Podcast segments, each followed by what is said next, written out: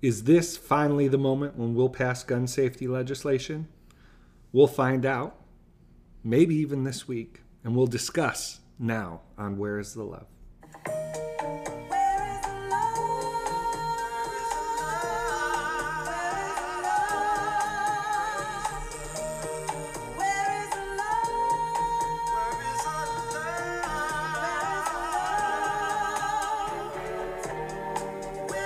This is Where's the Love? I'm Michael Wear. I'm Melissa Wear. Melissa, we're uh, we're back for another week. It's it's good to be with you. How are you doing? I'm doing all right. It's going okay.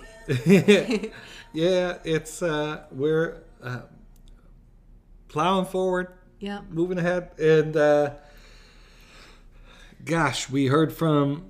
Uh, well, well, first, uh, I, I, think I just want to kick off by thanking our listeners for the response they've given to the Morning Five. It's been such a pleasure to record that for you. We had our first full week of the Morning Five, and again, these are quick five minute episodes. Um, Monday through Thursday, they they usually are up by eight thirty a.m. Eastern, and it's just a time for prayer and and looking ahead to the sort of top news items of of the day. And we've just heard the most wonderful things uh, already. Folks listening to it with their kids on the car uh, on the drive to school, um, and so we're we're we're really grateful for that. Uh, I believe Melissa, we're going to merge uh, the morning five into the same feed as Where's the Love. Uh, is that right? Yeah. and is. so and so folks will be able to if you're subscribing to where's the love uh, you'll you'll you'll get the morning five uh, into your podcast stream. As always uh, you can subscribe at reclaiminghope.substack.com get uh, both podcasts where's the love the morning five and get our emails throughout the week uh, with analysis with uh, news roundups faith in the news and top five. And top five is great this week melissa yeah, I, I cried while making top five. yeah it's a it's a weepy top five but a good cry- top 5 I'm just crying all the time with regards to this newsletter and podcast, but such is the times. yes yes it is yeah absolutely well i I think we have a bit of a uh, we have a more brief podcast for you Yes. uh, than the last few have been. Uh, and the main thing we want to discuss is the future of gun safety legislation. Yep. Uh, we heard from President Biden this week. Something of a surprise address. I mean, when we started the week, it wasn't. It wasn't like a. We went into this week asking when is President Biden going to speak to the nation. Uh, but but he did speak to the nation. We'll talk about that, and we'll talk about the House uh, legislation that is expected to be voted on this Thursday, and then the Senate process, which is ongoing. Um, I guess just to like bring us up to this point, right? Just just an overview. The the story of federal gun safety legislation has been one of especially over the last uh, decade, really two decades. So the we had an assault weapons ban during the Clinton years that due to uh, legislative wrangling, instead of it being made permanent, it was set to uh, to sunset after 10 years, which meant that Congress would have to actively vote to reinstate it. Congress failed to do that. And so the assault weapons ban expired during the Bush years. And we really haven't had significant federal legislation on guns since then. The the the lack of action has been particularly deafening since Sandy Hook. And Sandy Hook is is kind of a similar moment in the sense that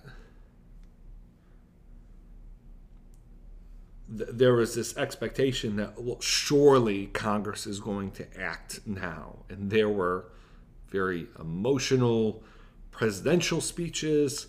There was some congressional activity uh, in, in terms of in terms of legislation being put forward. In the end, nothing passed, and now, really a decade later, we're in a similar place. We have a president speaking to the nation. We have a rash of, of mass shootings, leaving people dead, including elementary students. And we have congressional talk, particularly on the Democratic side, though some of it is bipartisan.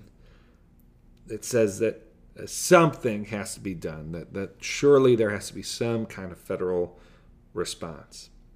And so the House, which doesn't operate with the same restrictions in the Senate in terms of the minority having uh, having you know power, ability to hold up legislation, uh, the House is going to vote this Thursday on uh, on a comprehensive, I guess, gun safety legislation. The Senate process is ongoing, is expected to intensify this week. And President Biden speaks into the midst of that. And so, Melissa, maybe let's start there and then we'll talk about the prospects of these these legislative efforts. But Melissa, what did President Biden have to say to the nation uh, this week? So I'll include a link to the full transcript of, of President Biden's speech in the episode notes but I'm going to start around 60% of the way through the speech, right to where he describes what he thinks Congress will do. Now, the entire time before this, he's described what he, he would like to do, but then he puts it on Congress. He says, The question now is what will Congress do? The House of Representatives already passed key measures we need expanding background checks to cover nearly all gun sales, including at gun shows and online sales, getting rid of a loophole that allows a gun sale to go through after three business days, even if the background check has not been completed. And the House is planning even more action next week safe storage requirements, the banning of high capacity magazines, raising the age to buy an assault weapon to 21, federal red flag law, codifying my ban on ghost guns that don't have serial numbers and can't be traced, and tougher laws to prevent gun trafficking and straw purchases. This time we have to take the time to do something, and this time is time for the Senate to do something. But as we know, in order to get anything done in the Senate, we need a minimum of 10 Republican senators.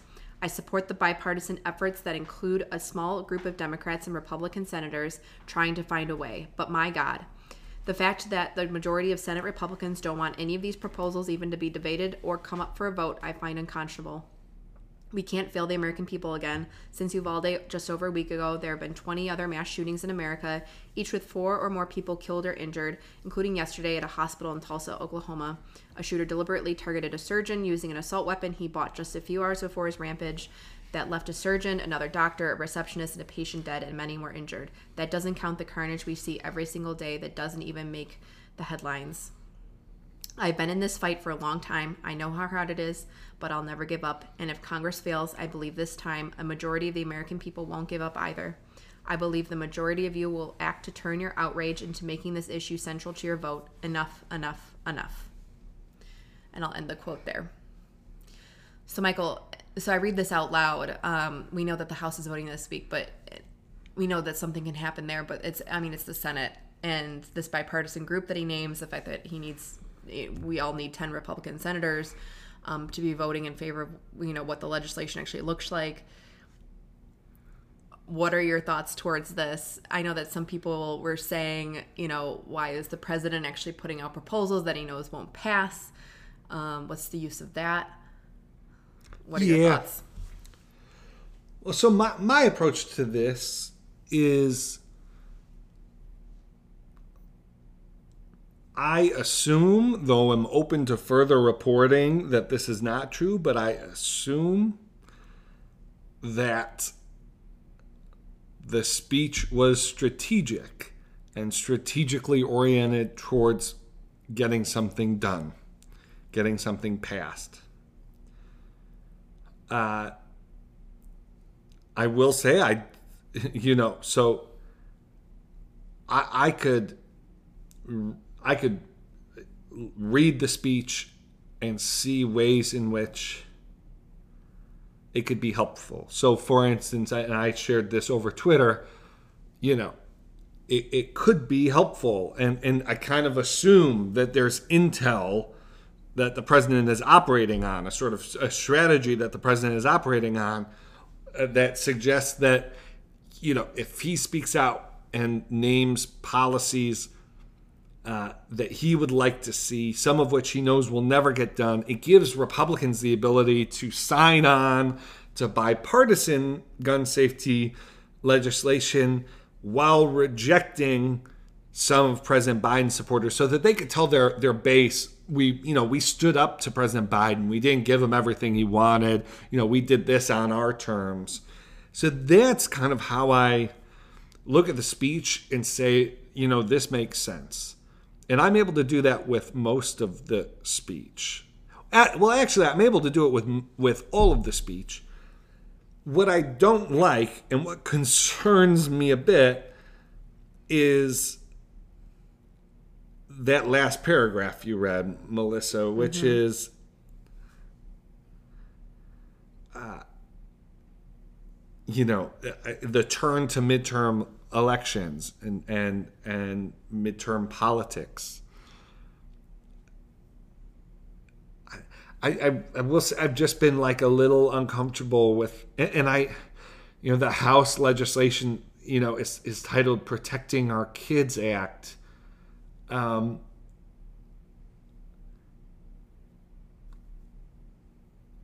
you know, I, I'm I'm a if that's going to be your messaging strategy on legislation, I don't know. I think I. Well, let me finish what I was going to say. If that's going to be your strategy on legislation, um, then leave the electoral politics out of it. I'm a little uncomfortable with literally in the preceding paragraph talking about all of these people who are now dead, and then the very next paragraph saying, you know, it, if you don't do this, then the majority of Americans will uh, will punish you in, in midterm elections. It's just like. Do you want to know what I want to liken it to right now?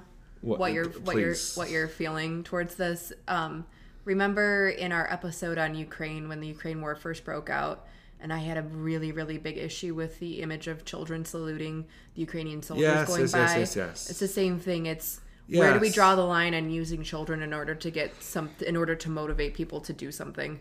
Right. Yeah. Um, so, so, so, yeah. No, I completely. I, and I, don't, I and I'm not trying to actually compare the two. What no, I'm saying is the, it, it's the, the same kind of yeah, the same kind of. There's a similar feeling there where for war it might be one thing. For for this issue it might be another in terms of where the lines are drawn. So i'm not trying to make a apples to oranges comparison here. I'm just trying to make a comparison on the the broader 30,000 foot question of where's the line when using minors children as a tool. Yeah. So so i could go back and i could argue against myself on the on the propriety of it. I think i do i do feel pretty safe saying strategically that that sort of line probably doesn't help win Republican votes. But with the rest of the speech, you got to think like there were there were some strategic stuff there. I haven't seen.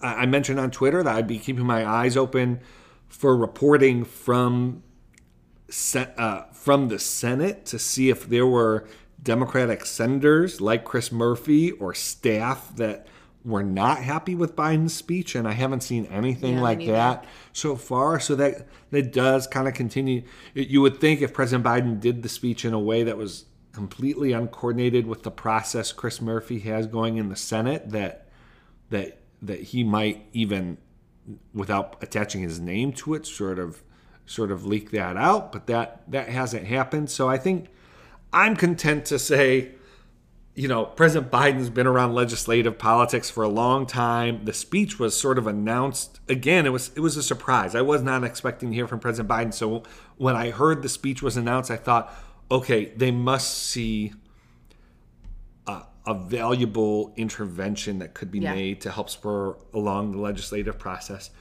I will say the, the alternative, Melissa, is we keep reading about in a number of different areas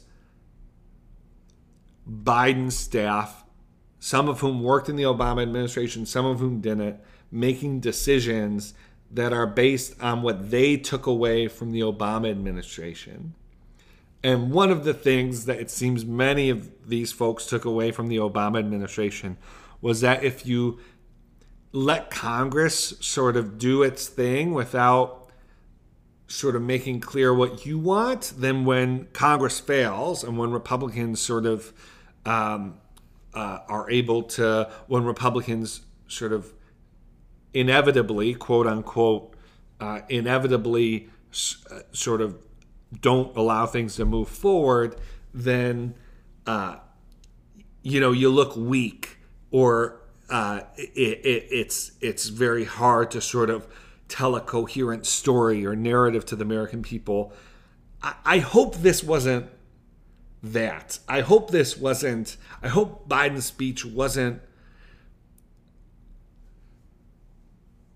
giving up on the legislative process and deciding that they need to needed to speak out regardless of what it did to the legislative process because I this is where I do agree with Biden it's where I agree with Senator Chris Murphy we said on the show last week God help us if Congress can't have a response really any response. Someone replied to me on Twitter and said something like, you know, if they if they can't get uh, if they can't get a sweeping bill done, you know, it's a it's a loss. And I'm paraphrasing what the person said, but but my response was basically, no, I actually think if Congress can pass anything that is substantive related to gun safety, uh, then it's a win. I I'm with I'm with Chris Murphy on this one, and he's continued to impress me since our last episode. I just think he's been wonderful. I appreciate the work he's doing. I appreciate the fact that when he speaks, it's it's very strategic. It's aimed at keeping the process on the right track, and he's not speaking all the time. like it, like this truly seems to be a guy who's in the weeds and only comes up for air just to try and help the process move along publicly. Uh, so I, I, really appreciate that, and I do hope we see legislation uh, uh, come come out of this. I hope it's bipartisan. I think the country would benefit from that. Uh, but Melissa, why, why, don't we talk about sort of what's on the table uh, for the legislation, or do you have anything else you want to say about about Biden's speech? I feel like I have a bunch of thoughts, but we, please, no, no, no. We want to hear them. the people want to know. Okay, well, I, I, guess one of the only bones that I had to pick because I did hear parts of the speech because we were putting down our children to bed, and so I only heard parts, and so I, you know, went back and read the transcript. I have a little bit of a bone to pick uh, because right before um, President Biden goes into, you know, that that's what I'll do. Here's what I think Congress should do. You know, he's going through what should happen, and he talks about um, his State of the Union address and his unity agenda. So his State of the Union was about five and a half months ago, almost six months ago, and he talks about, for example, like taking care of the mental health crisis in this country, which we know is also a talking point on the Republican side as well as the Democratic side. Um, and he says, you know, we must provide more school counselors, more school nurses, more mental health services for students and teachers, especially because the pandemic has, you know, exacerbated the issue. And, and he says, even before the pandemic, the mental health of young people has been tanking in this country. So, you know, it's not just a gun issue, it's not just a gun violence thing, it's a whole of society thing that's been going on for years. And I'm kind of like, well, it's been around six months since the pandemic. Why aren't you updating us right now with a, you know, I have put school counselors in, I have put more school nurses in, I have put down more mental health services. It's been six months since this speech. Like, at least on this part, which it wasn't actually tied to gun safety or gun violence why have we not seen any movement? I wish that he could have come to the table and said, at least on mental health, we're doing this because it seems like mental health is also being used as like a straw man by other um, uh, forces that are, that are that are in this debate. You know what I mean? Yes. Well, so as you, you know, re- as you'll remember, the unity, the quote unquote unity agenda, was brought was raised in the State of the Union almost as like a pivot point from him naming a bunch of controversial sort of base issues. Mm-hmm. And then and then it was sort of like, frankly, I didn't take it that seriously when I heard it. Mm-hmm. I had been critiquing the Biden administration. You know, his his campaign was about unity. His uh, his inaugural was about unity, and yet there didn't seem to be a plan to actually advance that. And then there was like this little like throwaway section. To me, it read as a throwaway, and to your point, it sure seems like it wasn't the at the very center of you know the White House's thinking, you know, since the State of the Union.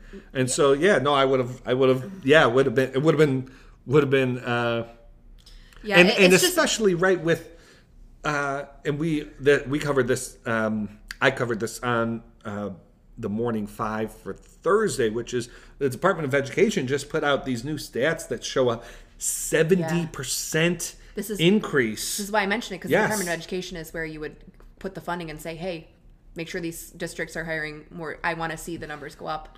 Right. mental health services or nur- nurses, or whatever, school counselors. Pick one.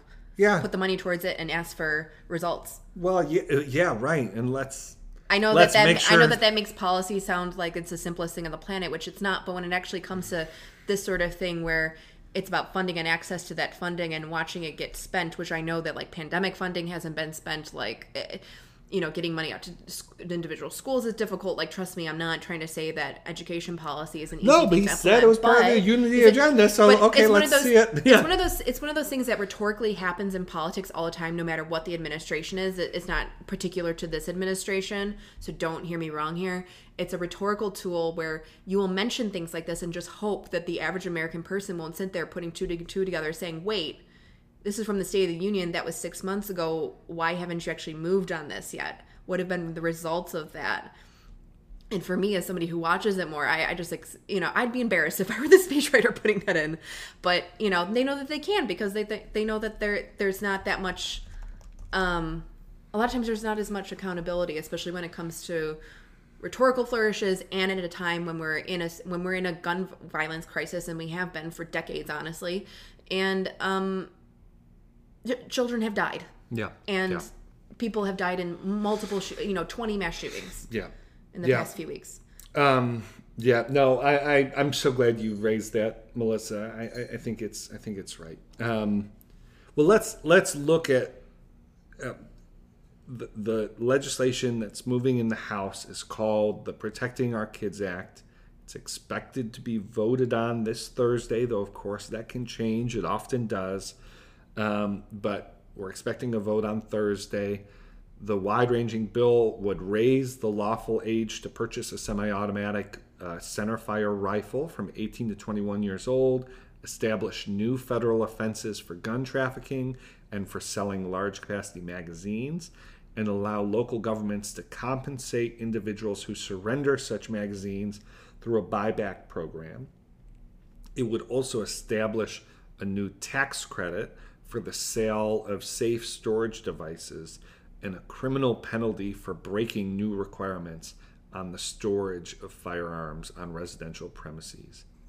And so it can be expected, although I'd say, you know, the Democrats' majority is is relatively slim. Uh, but I would expect sort of the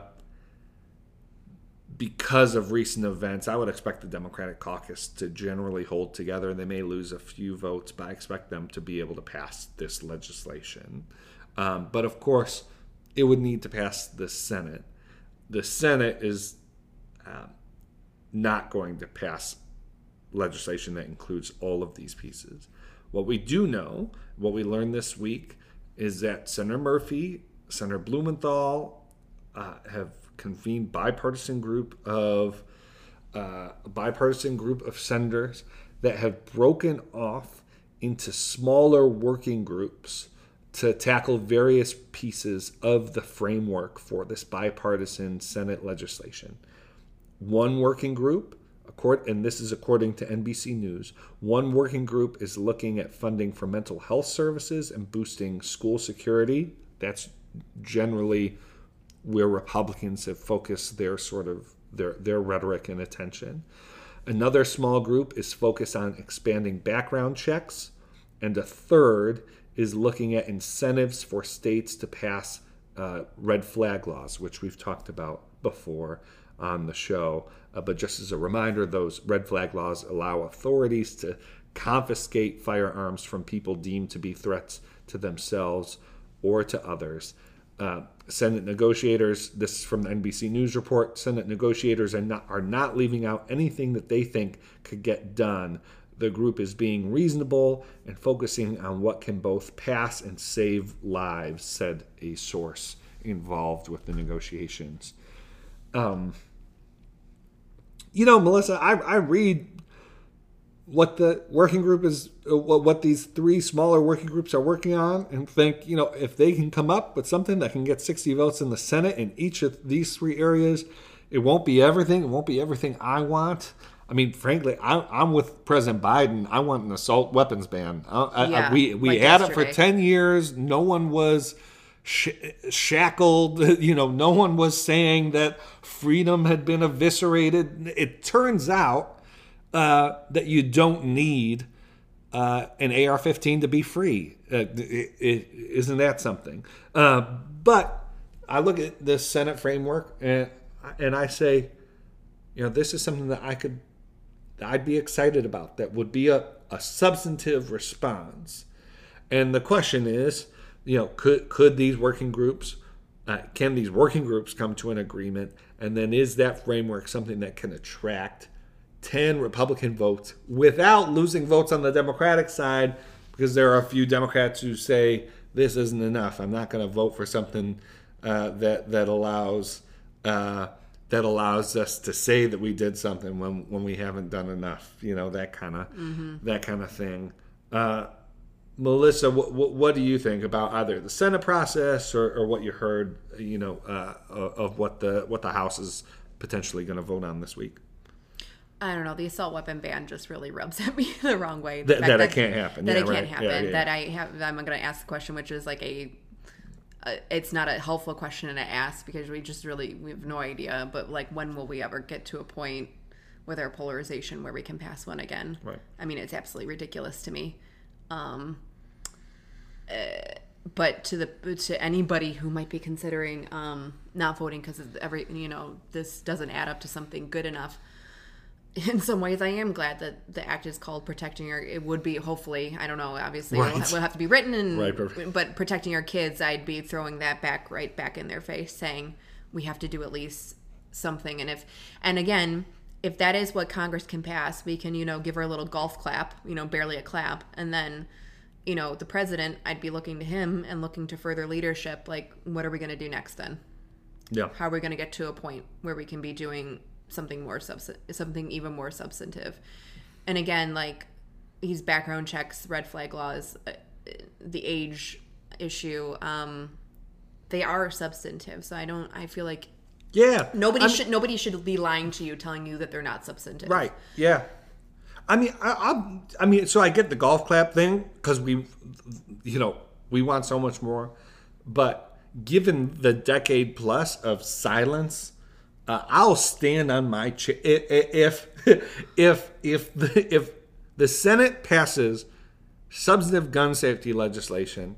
Uh, I don't know what what do I should I should I run around the neighborhood and squawk like a chicken like what I'd- like I'll I'll do I'll do something that will express my utmost thanks and appreciation that our political process could result in something getting done uh, on this issue. I hope it does. I was glad to hear in President Biden's speech his him express support for the Senate process. I, I, I do want to like say I, I totally get the reticence to not sort of put all my bags, all my eggs in the in the uh, in the Senate basket. I think that's right. A- And again, my hope with Biden's speech is that him sort of not doing that, not saying, you know, I'm really gonna get invested in the Senate process, like my hopes ride there, actually gives Republicans space to say, yeah, th- this this can be our our sort of legislation, and and and, and this isn't sort of a, a, a a Biden agenda. kind of thing, and, and hopefully the politics the politics works works out there. And I just have one last thing to say. I think part of the root of all this, and I know that I've mentioned this on one of the earlier episodes of Wear is the Love, is campaign finance reform. I think the root of a lot of our issues comes down to that. Exactly how much special interest can speak into processes and how that has exacerbated our polarization and it has exasper- exacerbated the difficulty of this particular legislation. Um, possibly in the future, we should have an episode just on that. Yeah, no, absolutely. Right. Here, here here's every Republican is worried that they'll face a primary from someone who's able to run an ad saying that they weaken the Second Amendment or that they made it harder to protect your family by accessing a firearm. Because they know the ad won't say my opponents supported background check legislation that was supported that's supported by 80 plus percent of the American people. The, the ad will just say my opponent launched an, an attack on the Second Amendment, uh, and, and and that could be what cost some of these folks uh, their seats. Uh, of of course, right? Uh, and this isn't anything to say flippantly, right? I think sometimes people say say it so, you know, don't don't these folks, you know, um, care about doing right more than they care about, you know, keeping their their seats. Well, that's a fair thing to say, right? Uh, um, if you don't have your seat, you can't you can't do anything right. And so so the, these are complicated decisions. I would say this is a moment. This is an issue. Um, that it, it's worth taking taking a risk. It's it's worth taking a sacrifice. It's worth taking a difficult vote. And we, we will talk about the courageous Republicans who are willing to do that if legislation passes on every episode of Wear Is the Love. okay, is that, is that, well, that, that is instead of running around our block sounding like a chicken, is that our reward? Yeah, I mean, I, now that now that I think about it, I like it, how you've roped me into the celebration yeah. by offering up Wear Is the Love. now, well, I'll talk about the courageous Republicans. Melissa will golf clap uh, in the. uh, it, it, I'm interested to see how this how this week how this week unfolds. Yeah, no kidding. It was interesting. Chris Murphy is quoted in a CNN story referring to the House process. He says, "What he says it's going to be very emotional, uh, but we're going to have to have our own process." And I think that suggests to me Murphy knows that the way things move in the House could draw Republicans in or or push them push out. them out. Yep.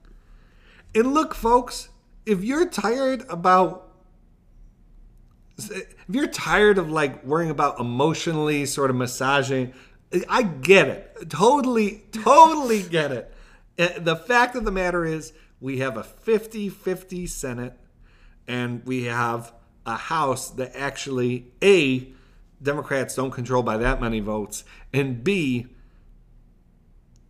in six months it's looking unlikely that they'll control it even then. And so all I'm saying is we have to keep our eyes on the prize.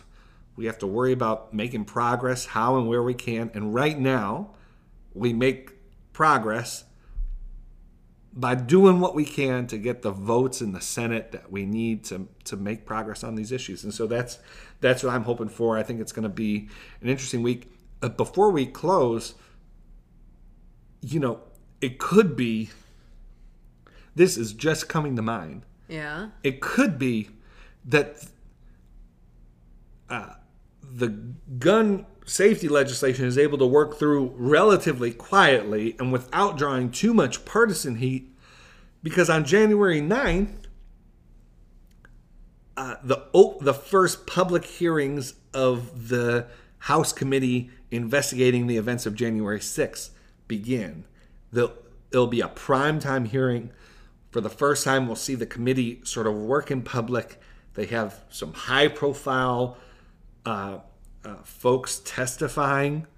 Uh, and so that's going to be the other big sort of news generator of the week. That is not likely. I mean, my hope for it is that it will convey to the American people the gravity of what happened on January 6th. And I think it says something sick about our politics and toxic about our politics uh, that uh, there are some folks who roll their eyes when you, you say the gravity of what happened on January 6th. But uh, my, my hope, and by the way, it was Senator Mitch McConnell's hope when he first called for a committee uh, after the events of January 6th that it would be a committee uh, uh, and a public process that would put into the public record the gravity of what happened on January 6th. And so that's what I'm hoping comes across during these hearings. I'm hoping that they're run responsibly. I'm hoping that they're run in a way that um, can reach the broadest sort of swath of the American public, not to make sort of partisan recriminations, but just to say this cannot happen again, and we can't support, we can't support politicians uh, who uh, think that the the peaceful transfer of power is only for when they win.